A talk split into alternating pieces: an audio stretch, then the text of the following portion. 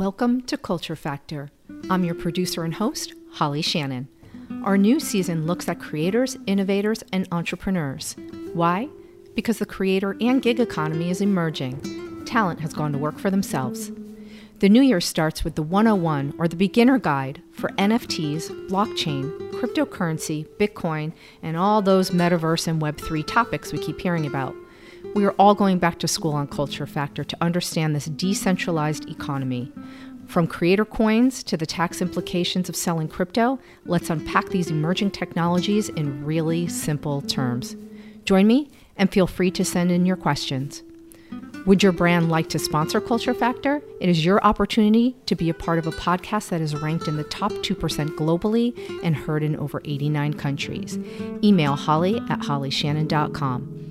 Subscribe to Culture Factor and share with a friend now. Okay, let's start with our class.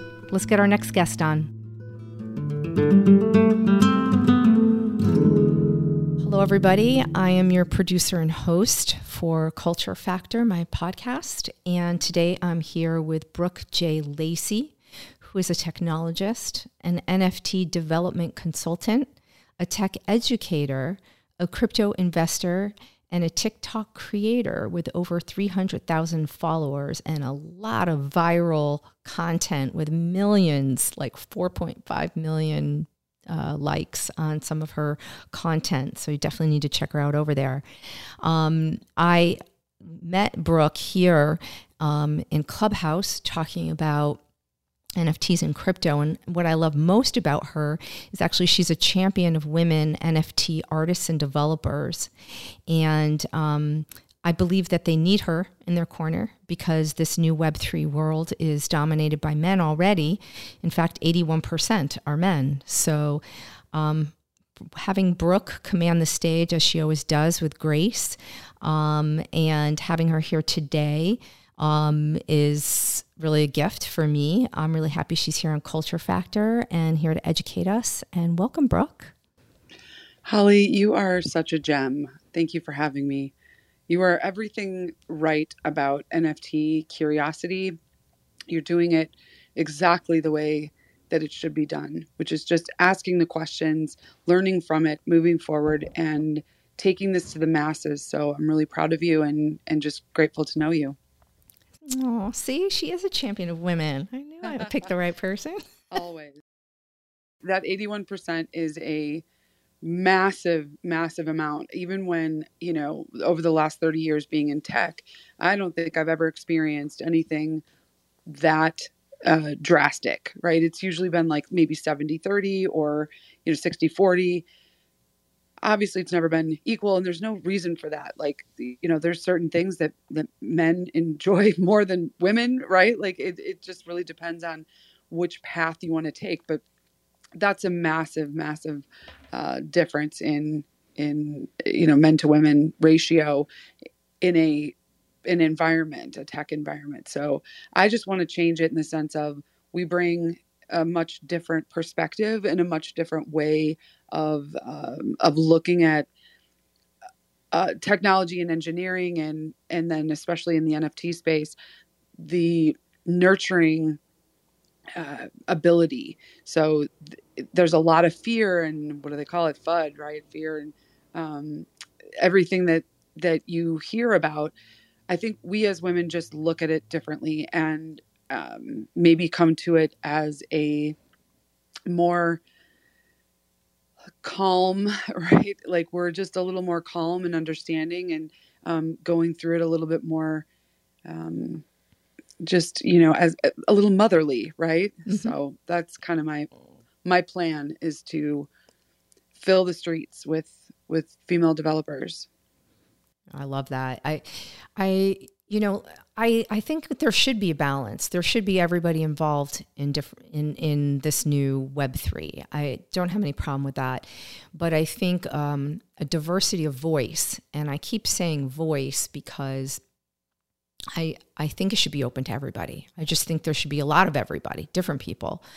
Um, and I think it'll it'll change the the landscape if we can just get more people involved. Um, aside from that, what I what I wanted to do actually is I kind of wanted to go back in time, and you and you started to go there, so I, I want to lean in a little bit. Um, and share that you know obviously you had an education in the tech space and um, the landscape today is still pretty small with women in STEM, but I have to believe you said like maybe 30 years ago. So 20, 30 years ago, it was minuscule, um, but you were in it. So what was it like? You know, this is always an interesting conversation. I will always, I, I always love talking about this because, you know, I'm not that old. I'm 45. However, you know, things have gone so quickly um, over you know this sort of short time span you know in the early 90s when i was in junior high and high school like there was no computers in in the high schools um, you know we didn't we didn't have any at, at the house that that's crazy um, and so in high school sort of my formative years the gen xers i think we had we had it really really good because we we have the best of both worlds. We grew up and you know kicking rocks down the street um, and having like the plastic phones on the wall you know that that hopefully had enough cord to you know get around the the corner you know? And so when i was 16 years old so that was 1992 i had an after school job i lived in the suburbs of chicago and um, it, they wheeled in this this you know huge beige like you know windows 3.1 machine and I just I was in awe. Like it did what I told it to do. It it didn't talk back to me. It didn't hit me. It didn't wasn't disappointed in me. You know, that came about. It was like I just I loved the solitude and the you know elegance of the code and and it spoke to me the way that you know I always thought I was so different. You know, seeing things in code and um, and understanding things on a much like logical level than what I was bring you know in my you know early childhood what was given to me you know was very confusing so when computers came along it was like this is what speaks to me and so I went to college and at Northern Illinois University and said I want to take every computer class I can get my hands on you know just give them all to me. And so that started 1998 or whenever that was. No it was 95 and the difference is because people keep thinking that that it's like gotten worse or that it was worse back then. But back then we were all just so excited about um, being in tech. And so you know at, at, college there was no computers in our dorm rooms. There was a computer lab on campus that we all went to. And i never really noticed at least at the time i don't think i noticed that there was more you know that i was the only girl. I wasn't. There we were all excited about it all at the same time. It was a, a very community driven um, you know ecosystem i guess. So we're all in the computer lab. We're all you know writing this code to make pong style games and super excited about it and um, you know staying up all night the, the computer lab was open 24 hours it never ever occurred to me for years and years that this was a quote unquote man's world it's just what i wanted to do and i was passionate about it and i know a lot of women in tech kind of felt the same way. They're like, wait, what? There was a problem? Like, what problem? we don't see a problem. So I think I think that that's just kind of evolved over time for whatever reason, whatever the the social impact of um, being in technology. You know, that's where the problem came in, not necessarily that um, we're treated worse or and, and again maybe it's because my personality just i just never saw it i just walked into a room and and did what i wanted to do in a respectful way but i never really saw the the the issues until now like over the last few years of you know and i i think women just need to know more about the fact that there's all these careers out there. There's all this information. And you know we've talked about you even put it on here financial independence. Um, you know back then we just wanted to be involved with tech. Little did we know that was the career to be in um, to have financial independence. I think in 1998 i did my internship with sears roebuck you know at the sears tower. And it was on on a replenishment system. I was one of like 25 people that got the job out of like 1900 or you know 2000 applicants. It was this huge deal. They paid us like $15 an hour, which 1998 was a lot of money. gave us a corporate apartment, a company car, the whole thing. Like it was wild. And I thought to myself, this is what, you know, this is what people need to do is get a technology degree and then they can do anything else and I've been preaching that for 30 years. So and and then you find yourself like sitting in this new web3 conversation um, which is like obviously a natural transition for you. Um, if you know just because you know this is educational to a certain extent on on the show i mean i love the stories and i want to i'm actually going to dig deeper to to find out a little bit more about you. But just at the top of this as we we're moving into this web3 conversation can you give a description uh, you know web3 blockchain, NFTs, their intersection. I, realize it's hard to distill it down, but if you can just describe them, but then give them a little context, because we could all go online and type in the word NFT and it's going to say non fungible token, but it doesn't mean anything to people. Um, so, can you do that? Right. Yeah, absolutely. I think that this this absolutely goes to the differences with you know men and women in our educational styles and the fact that you know, breaking this down is more of an emotional sort of uh, ethereal sense. Web three is a is a perspective. It isn't it isn't a black and white system. It's a perspective. It's a way of of of life. So blockchain and NFTs and and um, cryptocurrency, you know, is a paradigm shift, and that's pretty much what everyone needs to understand is is that when all of when society changes right? When like when the industrial revolution came about and the combustion engine was created i don't think anything's ever invented it's discovered and created you didn't need to know how the combustion engine worked. You just had to know how to drive the car. And and over time over history these exact things happen over and over. And it's usually because of some sort of social issue whether it's war or you know we're always solving problems. And so the problem was the 2008 financial crash. That was the problem.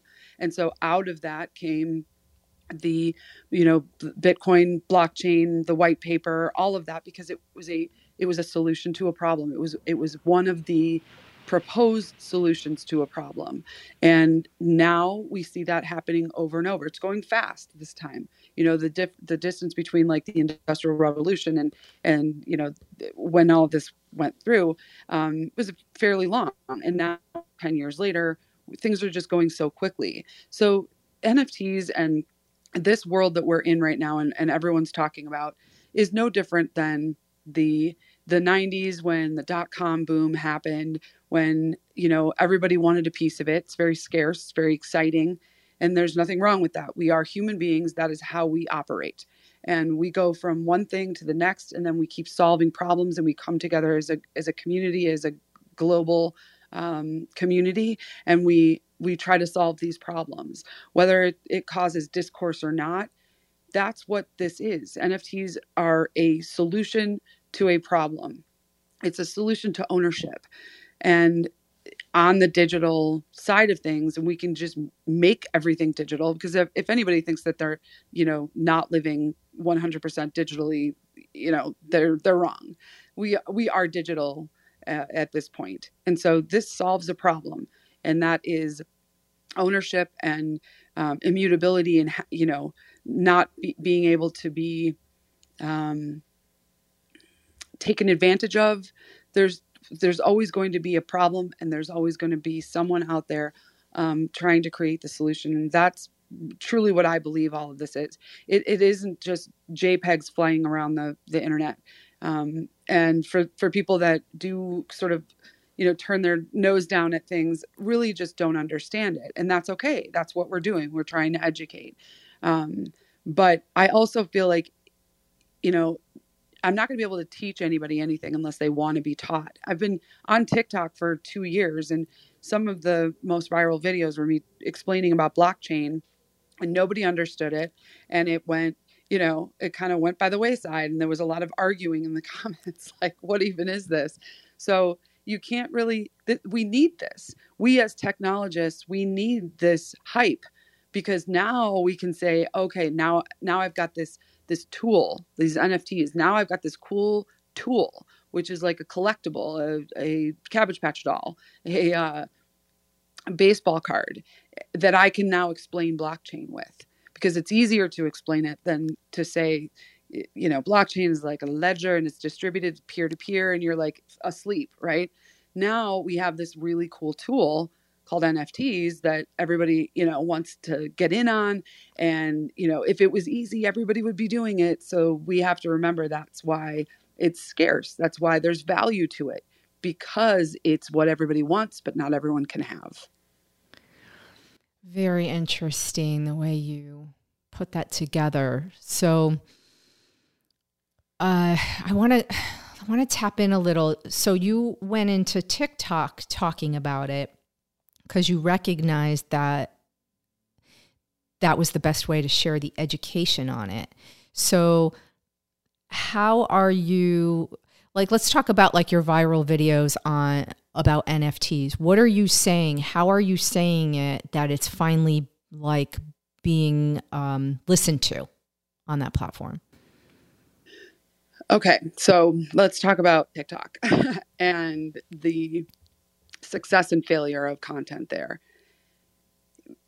And let's also say uh, that everyone is different. I have been successful on TikTok because of my innate personality, my expressive face, right? My voice, the way that I'm able to deliver a line. So it's not just because I teach on something. There's lots of people that that teach um, that provide educational content on TikTok and are not successful. So it isn't necessarily just that I, you know, that I talk about these new things and um, you know and get get all these viral videos right like most of them let's be honest are me ogling shirtless lumberjacks or I duet like other funny videos. There's 15 million video views on the hashtag Brooks Laugh.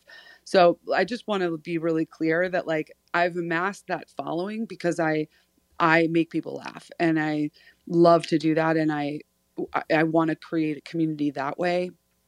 So you get them to you know to know you as your authentic self and then you can start talking about the things you're passionate about um, so my content is not 100% uh, tech and crypto, but there is quite a bit of it.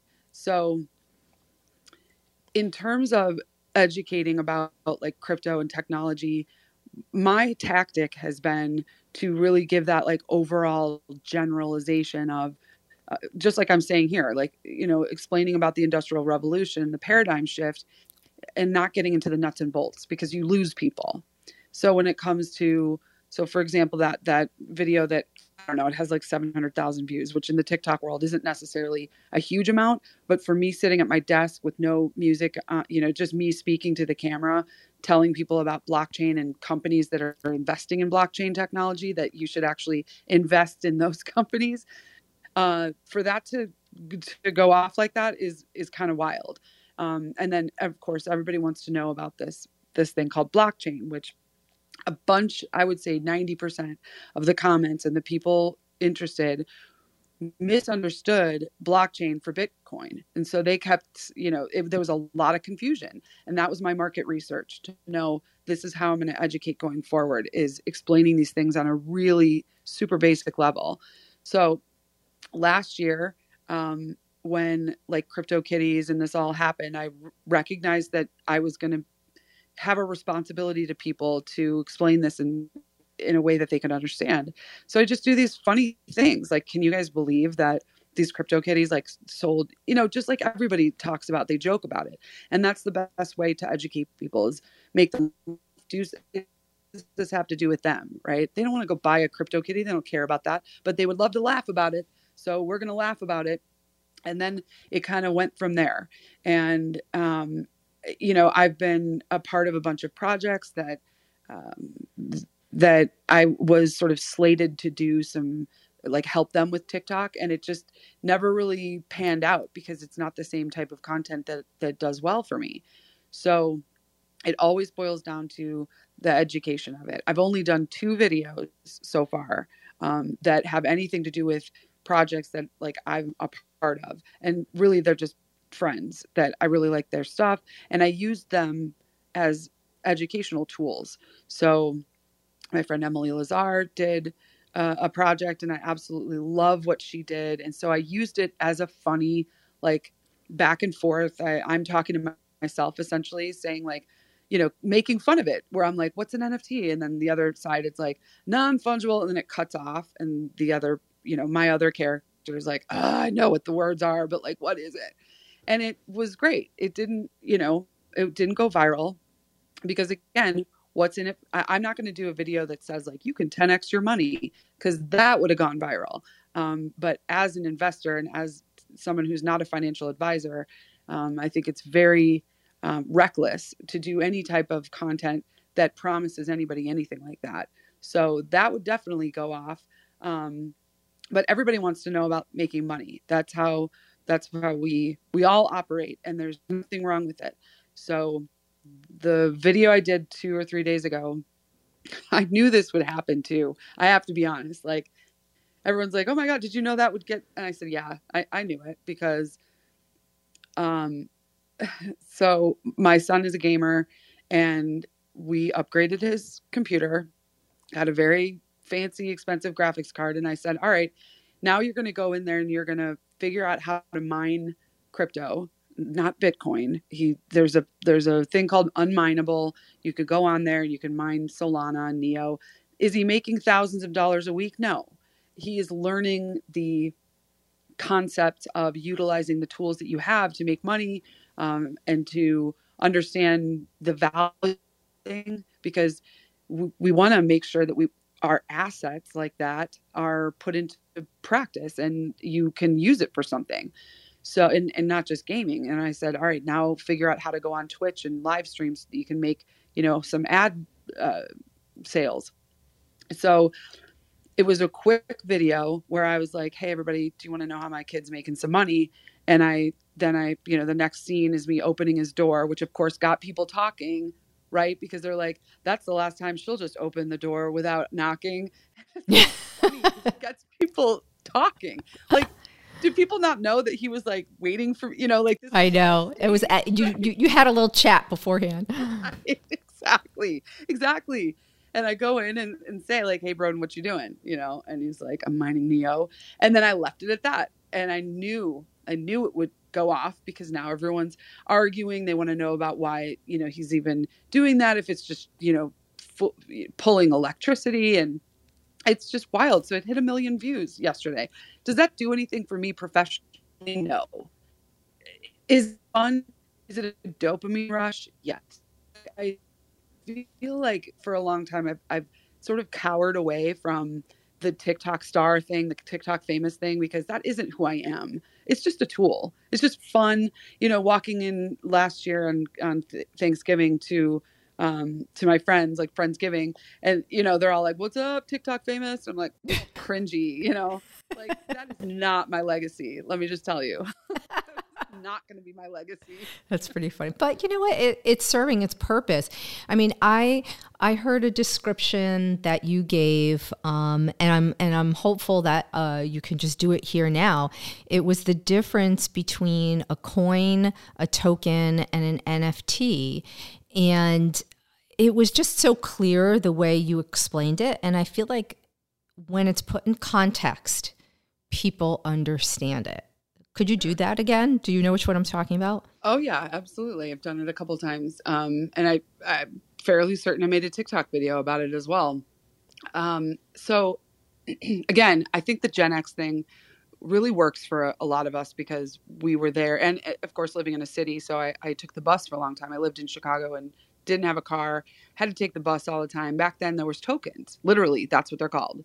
And so you have you have money, which is your your dime or your quarter, and that is the money that gets you the token, which then you have to use in order to utilize the services of the company. So you have to have their specific token to be able to um, to use that service to get on the bus. You have to tr- translate, transfer your money, your coins into a token to get on the bus and use the service.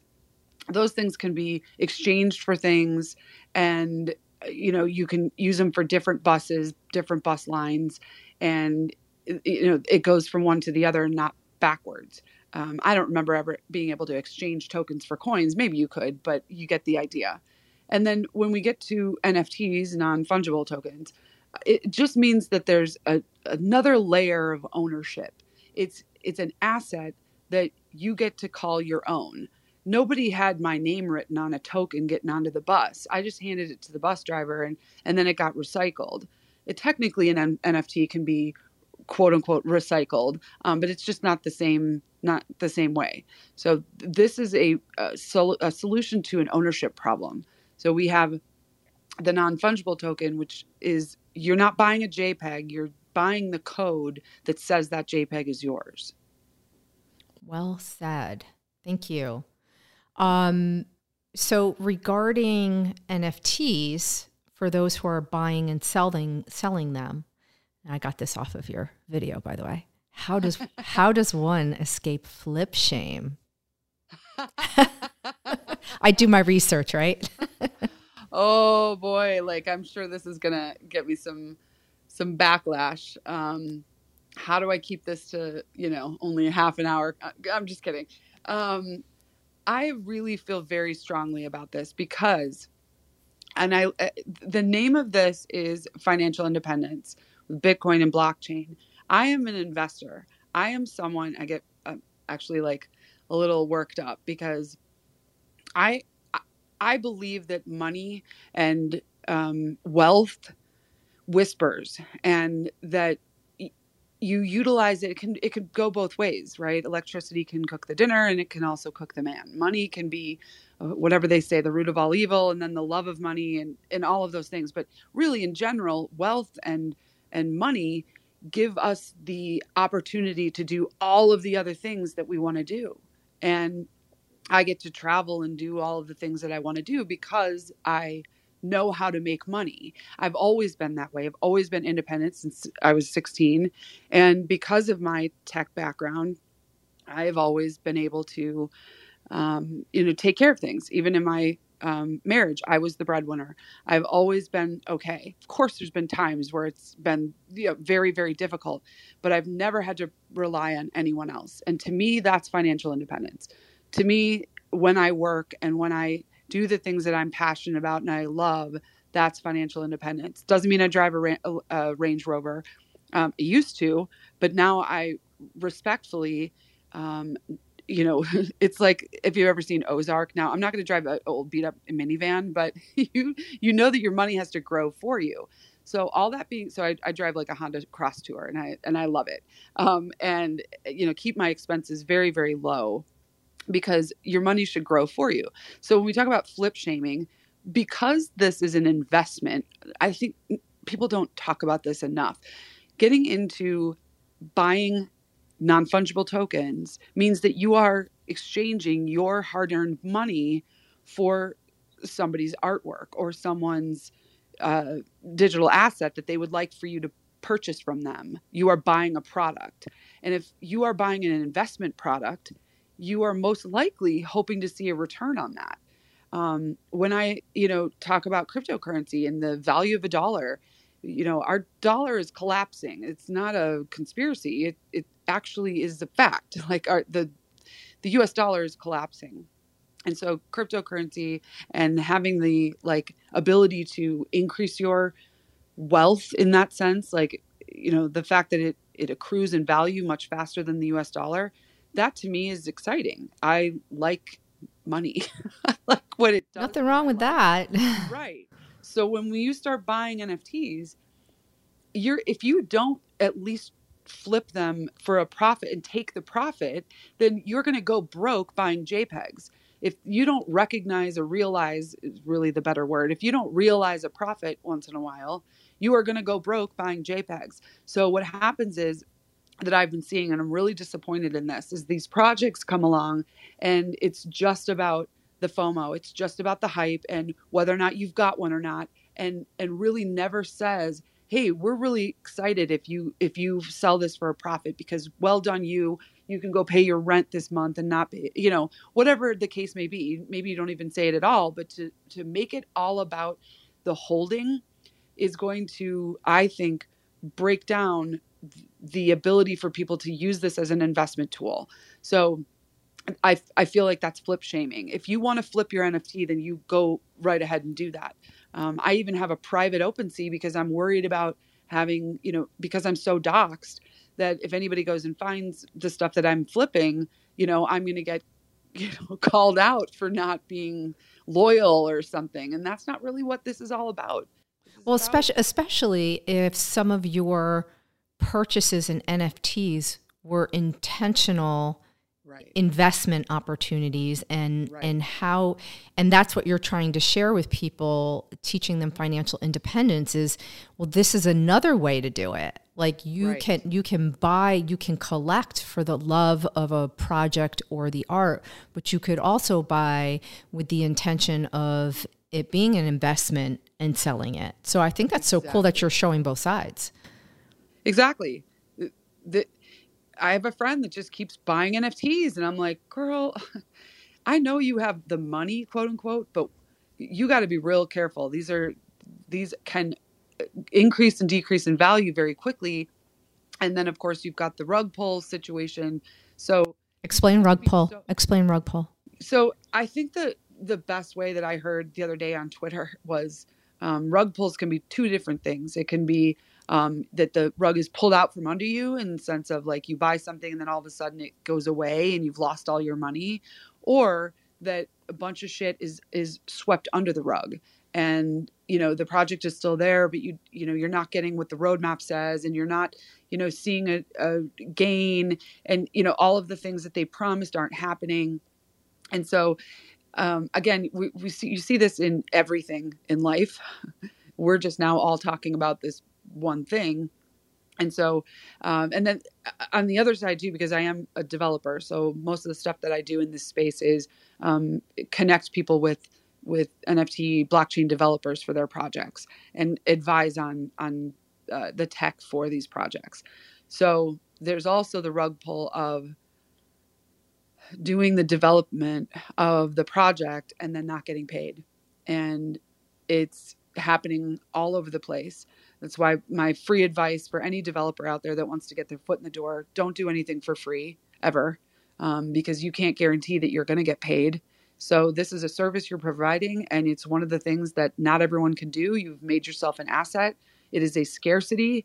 Um, the supply and demand is is at a, a crazy tilting you know point that there's there's a lot of demand for NFTs and not enough people who can actually do the code and do the work. So price yourself correctly because the rug pulling is alive and well with having somebody come in and do the work because they're just excited and they want to get their foot in the door. And then all of a sudden, the founders and the art, you know, whoever it is, uh, pull out and don't ever pay the developer. Well, this is this is actually just emulating startup culture. I mean, there's been exactly. so many so many issues in the startup world because you know, there's first of all, it's always hyped, whatever it is the person's creating, whether it's like a SaaS platform or product or right. whatever.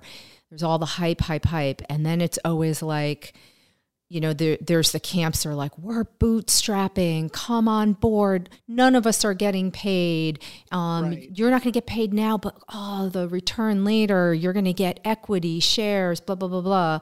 Um, and then it, it doesn't survive um, right. you know so the rug gets pulled out from underneath you because you did all that free work right um, and and then the other side of that is they're less focused on they're a startup and they have this great idea they never execute on they just talk about it and hype it up and get you know try and get funding um, and think that okay there's there's actually no value to the company whatsoever, but they're valuing it at some ridiculous amount. And that's why so many SPACs hit hit the ground you yes. know so it's it's the same thing.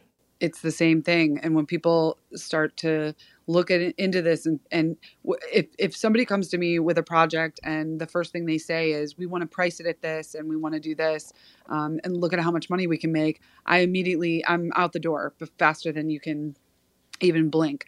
Um, because you you're people will value the project at whatever they're trying to price it at and then how many let's say generative pieces they have let's say 10,000 so they start doing the math in their head and they're like oh my god I can make 2.7 million dollars. And I'm like no you can make 0 dollars. Your project is worth 0 dollars and you have nothing and you can't offer me 15% of nothing or whatever the you know uh, offer is. So that's just something that I think a lot of people mistake is it doesn't matter how good your product is unless you can sell it unless there's somebody that wants to buy it. So it doesn't it doesn't matter. Um, yeah it, it is definitely like the the startups and and the dot coms in the 90s where it was everything was speculated and and pumped up. And that's when of course it comes crashing down. So a lot of us in this space are really focused on the longevity and the sustainability doing long-term projects whether it's gamification or staking or tokenization like all of those words right? But but it's true like putting together a project um, one of the ones that i'm uh, about to launch is called angry frogs. It's really cool because it's got its own ecosystem and it goes from pfp to um, uh, where you can stake everything and actually do work in their own metaverse. And it's got like different levels. It's like a frog mob. It's mobsters, gangsters. And so there's a whole thing to it. So not to, you know, go specifically onto that, what what I'm saying is you got to have longevity. You got to make it into an entire business and and not just pump it up and then and then what? Right? Then what? Then the price is going to go down. Your the value is going to go down if you're not doing something consistently. I'm often asked does my business need a podcast? My answer is yes, that nothing else is the fast track into thought leadership and being established and seen as the expert in your industry as podcasting. What's increasingly evident is that it's a branding machine. It kicks doors open for you to have conversations with leaders. It creates a pathway to partnerships and connections on a deeper level. You will not be your industry's best kept secret. Your ideas and business will have global reach. So step into your power. Go to hollyshannon.com to launch your podcast now. And now, back to our interview. If you're using gaming techniques to, to teach um, and to build something, not just teach, um, what can you be specific what the staking and and what the gaming techniques are in there that how you're using that to help bridge people from not knowing anything about this to being a part of Web3? Well, it's a great question. Um, and I think it has a lot of different answers. Gamification in general is something that we've all used you know over time like with with every maybe project or business that we've uh, started is it's just using a specific mechanics uh, or set of mechanics for um, making it enticing to stay doing something. So, uh, just like Candy Crush, okay, we we forget that there that we've been in the gamification world for a long time. What keeps you going is that like rush, and and you're like, okay, yeah, I'll buy more things to keep me going in it because um, because it's fun and you know i'm getting a, a, dopamine rush or whatever the case is it always goes goes back to the you know psychology of it. So when we talk about nfts you got to make it when we stake things that makes it more valuable. If if there's not a lot of something and we all want it it's going to make it more valuable if there's not a lot of stuff. So if you stake your nft and your token that just means you let it sit and that makes things more valuable and it makes it more valuable for everyone else. The gamification is a little bit you know it's separate. So really it's just a matter of making sure people are more interested uh, you know continue to be interested in what's happening. They don't just hold on to a pretty picture. They're actually able to do something with it. Whether it's an actual like video game style you know you go around and you do something or if it's the gamification of like winning something or you know taking part in an exclusive you know event is technically gamifying it. You're you're doing something in order to get you know a, a prize at the end. So it's really just a, a, a psychology of how we how we interact and why we do things like why we continue to use our money for things why people buy the a lottery ticket. It's for that like excitement that it could happen so gamification is is really just that. It's to get people to stay excited about anything.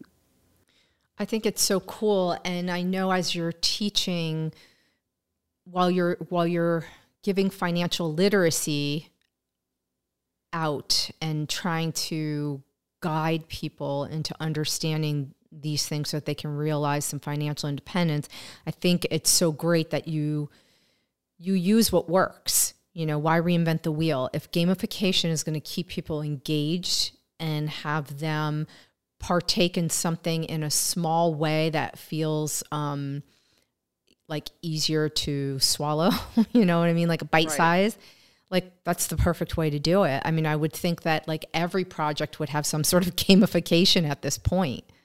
You would think so. And that's why um, the ones, that's why we keep talking about sustainability. The projects that are going to be successful going forward are the ones that and be sustainable in this in this world are the ones that are going to have multiple um, facets. They're going to have multiple things, not just a a pretty JPEG. They're they're going to have all of the things the gamification uh, whether it's a decentralized organization and people can vote on certain things that's not necessarily um, something that you know we should even bring up but whether or not there's a, um, a, a company behind it whether there's something that you can solidly set you know point to and go this is this this thing. It's not just a you just buy this and hold it and then what?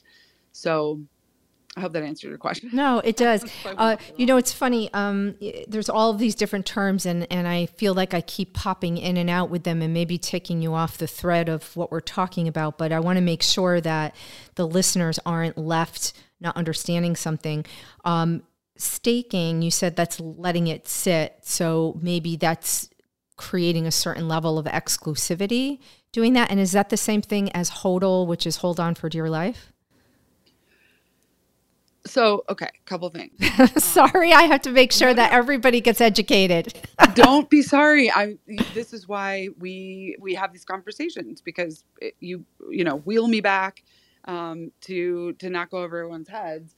Staking and okay, so I have to correct this. So, hodling is really just holding um, because somebody wrote in a I don't know if it was Reddit or something a long time ago. They just spelled hold wrong, so it actually just it's just hold that somebody spelled wrong. Somebody probably um, you know made it be hold on for dear life, but it, it just so everybody knows, it's just because somebody spelled the word wrong, and then of course everybody wanted to be like our own little uh, you know, exclusive, like inside joke kind of thing. So now it's hodling. So that really just means, you know, I, I'm a holder of Bitcoin. I, I don't do anything with it. It just sits there. Um, and I do dollar cost averaging to, it's just a way to, to buy. We don't have to get into the specifics of that. But what it means is I just hold it. I don't move it. I don't take it out. I don't, you know, none of that. I just hold on to it. With staking, it's more of a like investment tool. You invest your asset, whether that's crypto or an NFT, you invest it into the project, back into it, and certain things come about because of it. Whereas holding is just sitting there. It's just it's just that I'm not moving it and I'm not afraid of it. You know, every all of this stuff is based on emotion. Um, you know if you're holding your cryptocurrency if you're holding your your dollars in your bank that is some trust right there so or or a 401k that's you're just holding that if you're staking something you're actually doing something with it which whether that's the the company or the project behind it is doing something with your staked asset because that an NFT is an asset. Whether they're doing something with it or you are that's it's like something behind it is is happening because of it. it you're not flipping it. If you flipped it you are you are realizing a gain and then you are going to the next thing Whereas if you buy it and then you stake it, you get certain things. You maybe you get extra coins or you get airdropped something, you get something for it. If I hold Bitcoin in my in my ledger wallet, I'm not getting anything from it. I'm just it's just sitting there and I'm not touching it and I'm not losing or, you know, gaining at that specific moment. I hope that helped. It does. It does. Thank you for that. I, I just need to clarify as I go um, sure. because I don't want to leave anybody like still with the thought process from a few minutes ago. I want us to keep, I want them to be in the moment with you. Um, so, you're doing a lot of education here on Clubhouse uh, for free, and you have your TikTok, and and you're doing that. And again, it's it's teaching people about financial responsibility and tools for independence and education about new Web three concepts. So I love all of that. Um, my question actually is more about you. I mean, you give a lot and you've created a lot of communities. What are you building um, for yourself? Like, what tools for growth are you using for Brooke?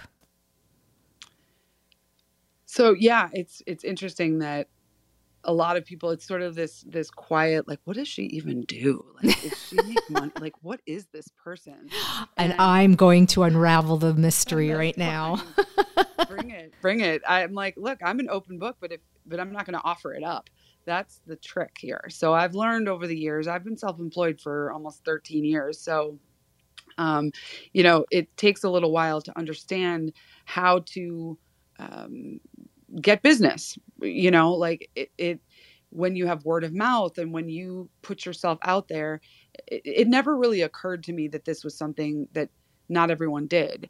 But then when like the Gary Vee stuff happens, like I'm a big fan of his in just in business, um, where when you give and you give and you give, and then you ask, you are more likely to get the sale. You're more likely to get the the pro whatever it is that you do. So, you know, I've been in tech for a really long time. I spent time in in corporate America. I ran a very I was in tech support. I actually loved it. I'm I'm really my skill, my my star power is that I can bridge the gap between the super technical and the the business or the you know layman, I guess. And so that's what I still do now. That's my um, my skill. And so in corporate America, I got to the very sort of top of the chain uh, as a director of, of support for a very large company. Uh, I was about 150 help desk uh, person help desk and you know did very very well. Um, but i was miserable. I was absolutely miserable. I had a house built all by myself you know and i remember sitting in the house being like this house doesn't hug me back. I'm very very lonely. So at that point was like i'm done. I, i'm going to start on my own and took a very large pay cut but haven't looked back and wouldn't change it for the world. I'm probably at this point unemployable because I've been self employed so long. Um, so I started a computer repair business that was hugely successful um, building computers and repairing them. That was back in 2009 to 2014 or so. And then it just became, it just wasn't profitable because computers were built better and there was cloud computing and, you know, all of that. So it was a business decision to, to shut that down. And then I did small business IT, also very, um, you know, very successful at that. And um, so I live in a in a small town, so it's it's easy to be a big fish in a small town. so uh, so that was really successful. And then I just didn't want to have employees anymore. So I just went to having subcontractors and went into web development. And so I still have that agency. And um, now, for the last three or four years um, before the TikTok thing, I'm really more of a consultant, which is lovely because I, I can go in and um, I've worked a lot with nonprofits um, very locally. And I go in and I'm sort of a general contractor and I say, you can do um, you know you're going to need this and you're going to need this and let's pull in web developers or let's pull in you know database creators um, sql database creators whatever. Um, and then even hey we need to update all of your computers. So essentially like it uh, support but um, but I, I wasn't really doing any of the work. So everything sort of transitioned into that. Um, when i hit when i started tiktok it was like oh my god i have this huge global reach. Um, might as well start teaching them about this stuff because it's literally just a um, you know it was a, a, macrocosm of something that i've already been doing so for the web development stuff, if we go back to that, I would go and do these um, like free lunch and learns, right? Almost every week, I would go and do for free, have these big groups come in and I would teach them about website stuff. And it would be there for two hours. And, you know, it was my sales pitch, really. And I got so much business from that, but it was something I really enjoyed teaching people. So when you give of yourself and you teach others, you then get the business. So as opposed to saying, "Hey, buy my thing," and "Hey, this is what I do for a living," um, you almost become uh, you you make yourself an asset by way of giving out this information but it's tricky you know you can there's a line that's crossed where you can be maybe pushy or you know sales funnily or whatever the the word that that people are getting frustrated with um, so i'm a tech consultant and now it has moved into being an NFT developer advisor. So I have projects that have come to me, um, two of which last year failed miserably. And um, I spent a lot of my own money trying to get those off the ground. So now I get to go and use that as what not to do. That's um, great, so, though. Yeah. Projects hire me to come in and, and either bring in developers or, um, you know, go through the tech with them to find out if what they want to do is actually feasible. Um, and it's, it's consulting. Well, that's amazing. I mean, I think what's so cool with the lunch and learn is you started from the trust factor, you know, yes. the, and I think that's you built up so much trust because you weren't asking for anything. You were just going in and giving them the information that they so badly needed. And so right. you immediately established trust. So it became like a warm lead. Like you never really had to probably work hard to close that deal. Like ever so ever. so that's pretty cool. And and now um, which which i really love you're yielding you know you're holding up the mic. And i do see you traveling not just as a consultant but you are going out to high profile um, shows nft galleries that are in real life and you are interviewing and sharing stories. And um, you know me I, I think there's nothing sexier than the woman holding the mic. Same. Yeah um, it, it really like was cool to watch some of the stuff that you posted. So i would say maybe that's also what you're learning and doing you know is is yeah. how you can transform what you know into supporting NFT artists in that space of sharing their inspiration, but being able to be just techie enough in that space, but not to go over people's heads because you know. Right. And and I'll tell you, like, my dream would be to have my own show or um, you know, and I've been approached by a lot of people and I'm like, okay, well show me the offer and you know, like where's the studio? I'm not I don't have the bandwidth to like put together my own show and I'm not going to. but if anybody hearing this, you know, is a producer and wants to do that, cool. Like I'm ready, but it's it's just one of those things that um I get to combine my love of travel, my love of networking, my love of party, you know, like going to these cool events and meeting people um, with with educating with education like you you just said that um at the LA art show that you're referring to I'm still working on that content because I got like 14 hours worth of content because I just stand there and I have fun with people and um you know interviewing Sabet and Gabe Weis and all of these really sort of accomplished NFT artists and you know it's going to be entertaining. So it's not necessarily that that's um, you know right now my job. It's that's more of a um, exposure. It's kind of the a marketing tool for myself. It's still another thing that I go and do, um, and you know, network with people because that's another one of my skills is is meeting people and and becoming um, a part of something and bringing that to the rest of the world with social media. You know, it's it's not something I woke up one day and said, you know, I think at age 44, I'm going to be a TikTok star. Like, nobody, that's not how it works. but when you recognize that you have this skill or this, you know, um, this air about you, you, I don't know, me personally, I feel an obligation then to people to, to do all the things and bring it back to whoever wants to witness that. And when it's, when I st- stop being entertaining, then I'll stop doing all this stuff. I don't think you'll ever stop being entertaining, Brooke. I think it's awesome. I, I think like I get it. Like I I think when you have uh, more of that personality where you're comfortable being out at a live event, holding a microphone and interviewing people. I mean, it takes a certain person to do that, but um, I I love that you're you're using all the different sides of yourself and being able to bring your love of art and people and and all of that into it. Like I maybe 3 years ago you never thought that you would be at an art show, you know, being a host for essentially.